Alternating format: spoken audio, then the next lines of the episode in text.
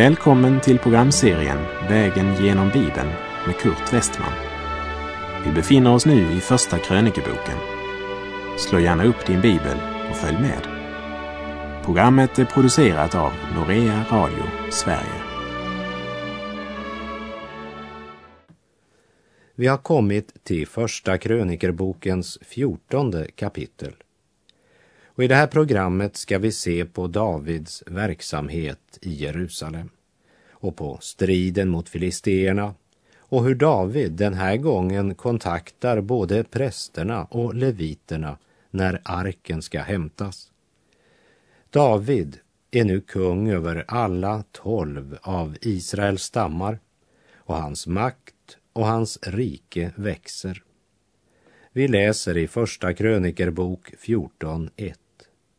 Och Hiram, kungen i Tyrus, skickade sändebud till David med cederträ och dessutom murare och timmermän för att de skulle bygga ett hus åt honom. David och kungen i Tyrus var goda vänner. I Första Konungabok 5, vers 1 står det att Hiram hade alltid varit Davids vän. Och här i början av Davids regeringstid så vill Hiram hjälpa honom att bygga sitt kungapalats. Vi läser verserna 2 och 3. Och David märkte att Herren hade befäst honom som kung över Israel. Ty han hade låtit hans rike bli mycket upphöjt för sitt folk Israels skull. Och David tog sig ännu fler hustrur i Jerusalem.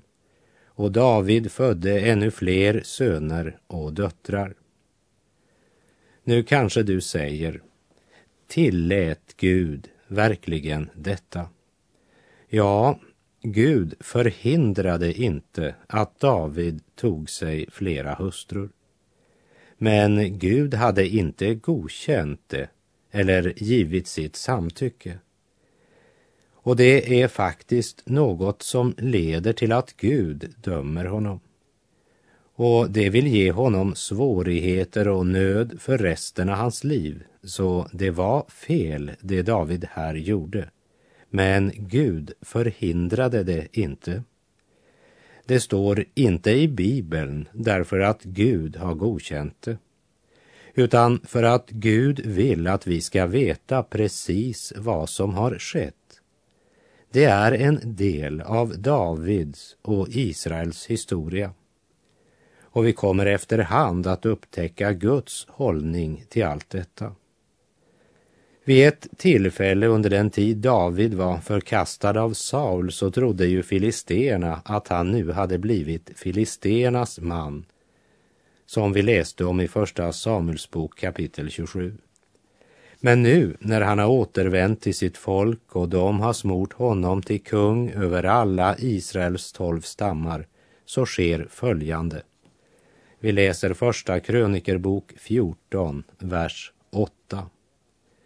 Men när filisterna hörde att David hade blivit smord till kung över hela Israel drog de allesammans upp för att fånga David. När David hörde detta drog han ut mot dem. Kapitlet talar om två angrepp från filisternas sida. Det första sker när filisterna får höra att David blivit smord till kung över Israel. Vi läser verserna 9 till och med 12. Då nu filisterna hade fallit in i Refaimsdalen och där företog plundringståg frågade David Gud, skall jag dra upp mot filisterna? Vill du då ge dem i min hand? Herren svarade honom, dra upp, jag vill ge dem i din hand. Och det drog upp till Baal Perasim och där slog David dem. Då sade David, Gud har brutit ned mina fiender genom min hand, liksom en vattenflod bryter ned. Därav fick stället namnet Baal Perasim. De lämnade där efter sig sina gudar och David befallde att dessa skulle brännas upp i eld. Det här var en stor seger för David. För Israel hade inte haft många segrar över filisterna. Här är det viktigt att vi ger akt på hur David handlar och hur Gud hjälper. För här handlar det om något mera än bara en rent militär aktion från Davids sida. Han ser den andliga dimensionen. Det ser vi när David frågar Gud både om han ska dra ut i striden och om han kommer att vinna. Det är som om David säger, ska det bli någon seger så måste Gud ge mig den. Vilken mäktig Gud vi har, vilken mäktig Gud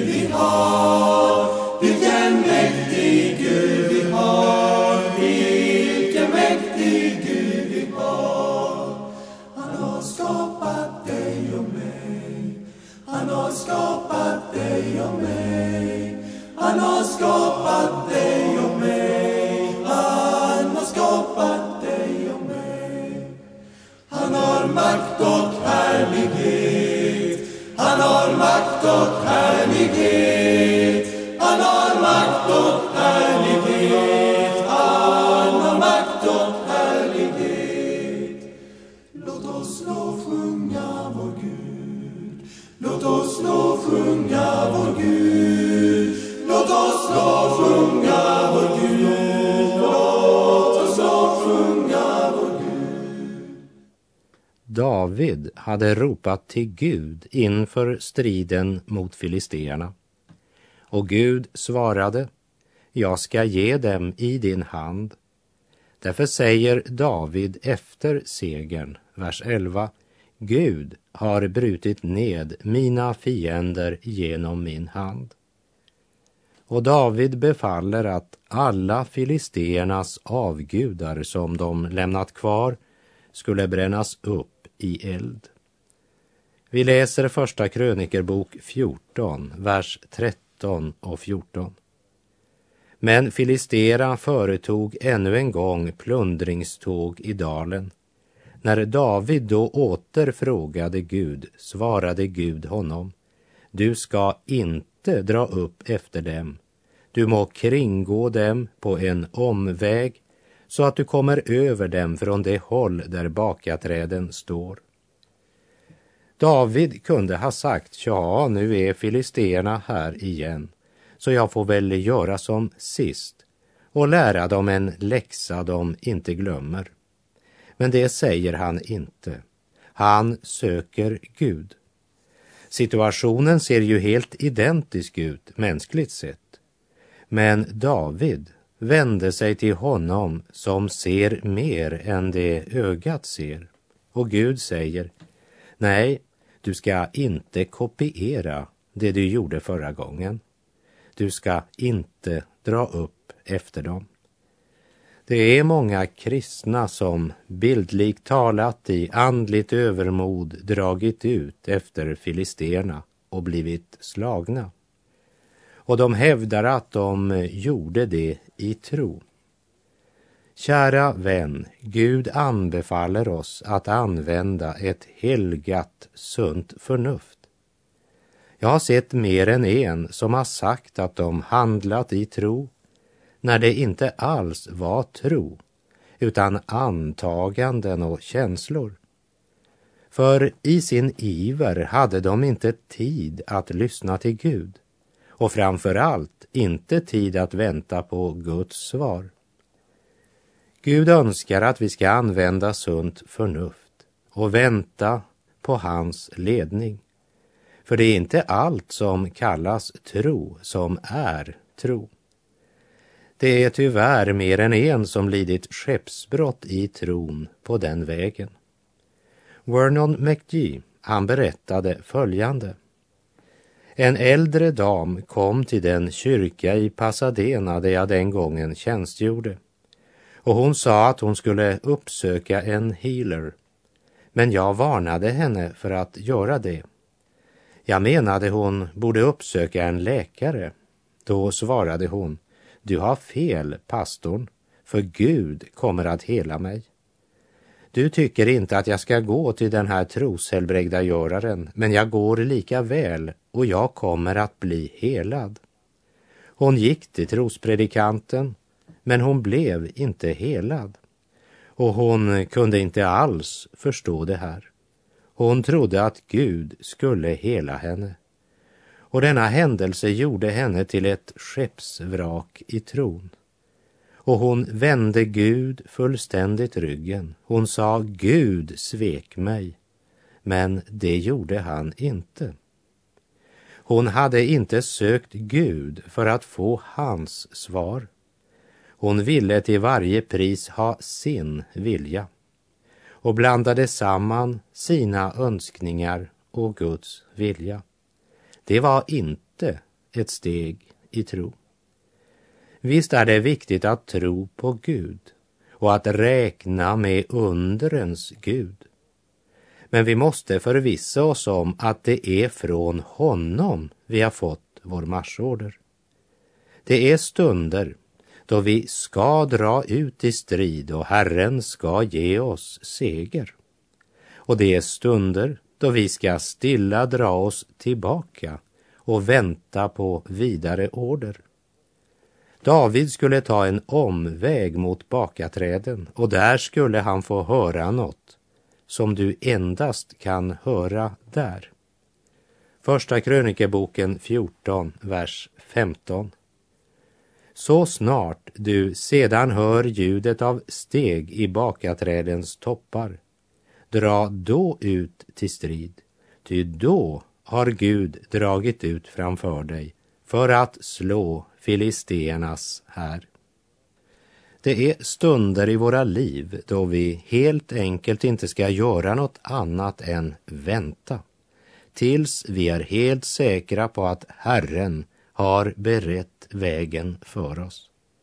Det är inte allt som kallas för steg i tro som är steg i tro. Det kan vara mänskligt önsketänkande och antagande och istället för att lita på Gud så frestar vi Gud. Det är stunder då vi ska vänta tills vi hör ljudet av steg i bakaträdens toppar. Davids styrka var att han inte vid filisteernas andra anfall sa det här, det har jag erfarenhet av tidigare. Jag vet vad jag ska göra. Nej, han sökte Gud och väntade på svar. Och så gjorde han som Gud sa. Vers 16 och 17. David gjorde som Gud hade befallt honom och det slog filisternas här och förföljde dem från Gibeon ända till Geser. Och ryktet om David gick ut i alla länder och Herren lät fruktan för honom komma över alla folk. Ja, det här är orsaken till att jag sa att David var en av världens stora ledare. Hans rike var en av världens stora kungadömen den gången. Gud var med David. Vers 2 säger att Herren hade befäst honom som kung över Israel och lät hans rike bli mycket upphöjt. För sitt folk Israels skull, står det. Det är värt att lägga på minnet. Och vers 17 säger att ryktet om David gick ut i alla länder och Herren lät fruktan för honom komma över alla folk. Det var Gud som förde David fram till att bli en härskare med anseelse i stora delar av den då kända världen. Det är inte något som är Davids förtjänst. Det är inte han som har gjort det, för det är Herren själv som står bakom detta. Men det sker genom en kung som låter sig användas av en allsmäktig Gud.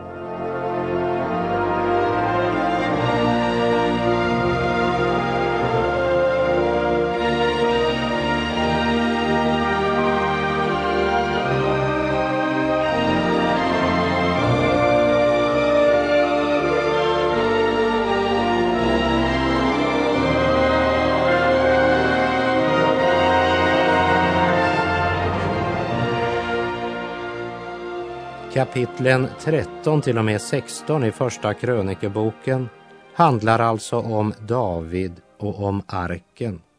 Det vill säga om att arken förs upp till Jerusalem, till den plats som han hade valt. Och det ska vi ge akt på eftersom de här kapitlen kunde ha berättat för oss om statsangelägenheter och om de många beslut som fattades av David, om avtal som undertecknades av kringliggande land, om krig han hade utkämpat, och om rapporter från kungamiddagar och andra händelser. Det kunde ha varit ungefär som en nyhetssändning på tv. Men istället koncentrerar sig dessa kapitel om arken. Och här ligger en viktig lärdom för oss. För det hjälper oss att inse vad som verkligen betyder något för Gud. Han fokuserar inte på samma saker som Sveriges Radio, BBC eller CNN. Vad är det som är viktigt för Gud? Fokuseringen på arken säger oss att Gud önskar sitt folks tillbedjan. För arken var ju själva centrum för tillbedjan. Och det är det Gud sätter i fokus. Historien borde ju i sig själv lära oss att vi är ofta alltför upptagna av sådant som förgår. En gång i tiden så var det en enorm aktivitet i Napoleons palats i Paris. Idag är det ett museum och idag tas det inga viktiga beslut där. Eller tänk på det enormt vackra Versailles och hur viktig och central den platsen en gång var. Idag är det bara ett ställe man visar fram för turister. Det är allt. Och vi kan ju också fråga oss, vad hände med tabernaklet? Ja, jag tror att det hade tjänat ut, var utslitet. Det var trots allt i stora delar gjort av tyg. Mycket av dess inredning var stulet av filisterna och det finns inte något nedtecknat om vad som hände med tabernaklet annat än just arken. Det var arken som var viktig. Varför? Ja, därför att arkens lock var nådastolen, den plats där Gud mötte sitt folk. Och det som är viktigt för oss är att ha en plats där vi kan motta nåd från Gud. För vi behöver alla Guds nåd. Gud är redo att skänka dig sin gudomliga nåd eftersom han har en nådastol också för oss. I Romarbrevet 3, vers 25 står det Honom har Gud genom hans blod ställt fram som en nådastol att tas emot genom tron. Och i Johannes första brev, kapitel 2, de två första verserna står det Mina barn, detta skriver jag till er för att ni inte skall synda. Men om någon syndar har vi en som för vår talan inför Fadern, Jesus Kristus, som är rättfärdig. Han är försoningen för våra synder och inte bara för våra utan också för hela världens. Kristus är vår nådastol och det är viktigt för Gud. Det är inte det vi läser i tidningen eller ser på tvn som är det viktiga i livet. Och det är inte besluten som fattas i riksdagen eller i EU-parlamentet eller Washington som är det viktiga. Även om jag på inget sätt önskar att förringa det. Men de viktiga besluten är Guds beslut. Som vi läst i kapitel 13 så försökte David att flytta arken till Jerusalem. Och även om det var en god sak att göra så gjorde han det på fel sätt. Det var inte bara David som önskade att arken skulle placeras i Jerusalem, för Jerusalem var platsen Gud hade valt. Så det var viktigt att arken blev flyttad till Jerusalem. Men David hade inte insett att det också var mycket viktigt hur arken blev transporterad. David följde inte instruktionen som Gud hade givit i fjärde Mosebok där det klart blev sagt att arken skulle bäras på axlarna. Det fanns inget lättare sätt. Inga ursäkter, inga undanflykter, inga genvägar. Arken skall bäras på axlarna. Kära vän, det är ingen lätt uppgift att bära ut evangeliets budskap idag. Många tycker att arbetet i Guds rike ska vara som en picknick och att det måste vara kul.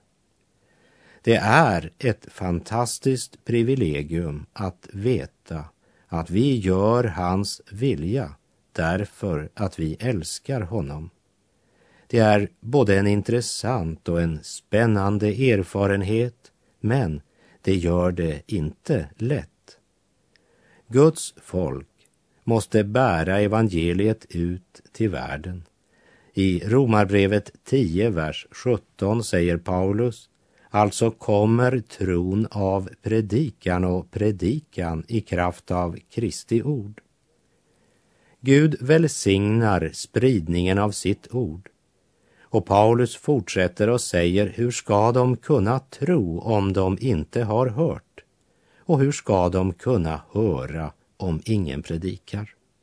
Och i första Korinthierbrevet 1 säger han i vers 18, ty detta budskap om korset är en dårskap för dem som blir förtappade, men för oss som blir frälsta är det en Guds kraft.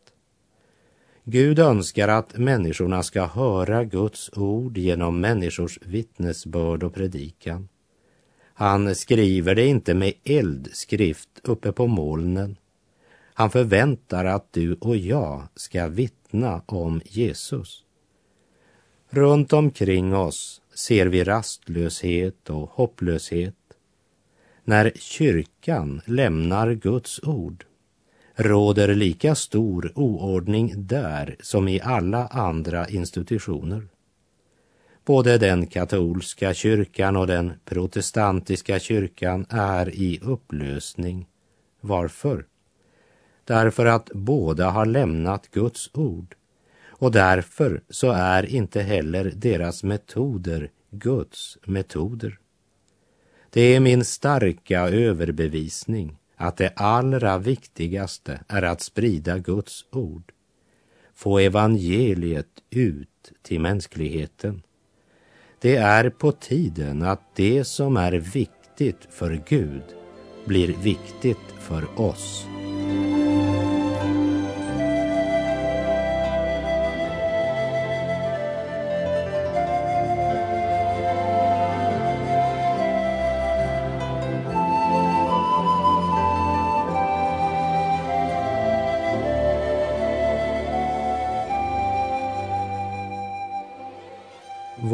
Värld är en värld i nöd.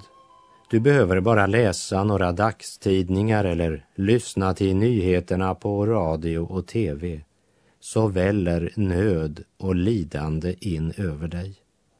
Och även om jag varken önskar eller kan göra något schema över tider och stunder så är jag dock överbevisad om att vi befinner oss i vår tidsålders avslutning.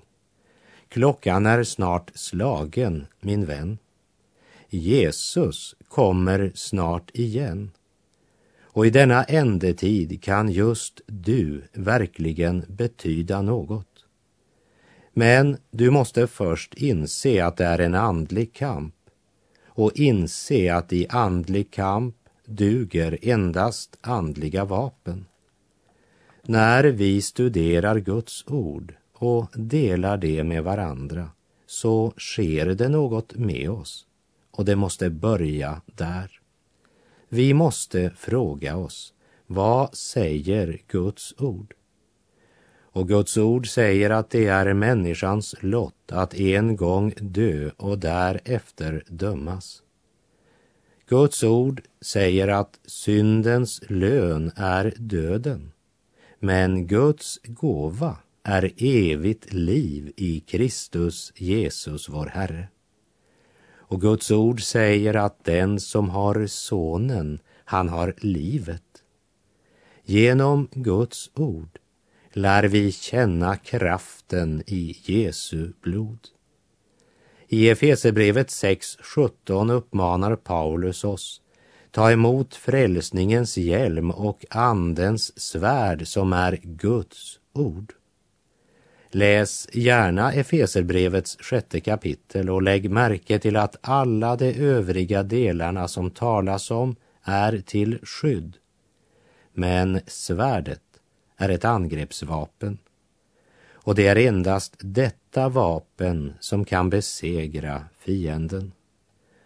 Oberoende av vilken församling vi hör hemma i så är vi alla kallade att vara soldater i Herrens armé. Och det vapen Gud har givit oss fullmakt att använda är Andens svärd, Guds ord. Låt oss lära av Davids försök att flytta arken att vi ska inte bara göra det Gud har kallat oss till, men vi måste också genom Guds ord lära oss på vilket sätt vi ska göra det. Första krönikerbokens fjortonde kapitel avslutas med orden David gjorde som Gud hade befallt honom och det slog filisternas här och förföljde dem från Gibeon ända till Geser och ryktet om David gick ut i alla länder och Herren lät fruktan för honom komma över alla folk. Och med det så säger jag tack för den här gången och ber dig att tänka över vad det har att säga oss idag. Att arken inte bara ska flyttas till rätt plats men också transporteras på Guds sätt Tänk över vad det kan betyda för dig idag. Tills vi hörs igen. Herren vare med dig. Må hans välsignelse vila över dig. Gud är god.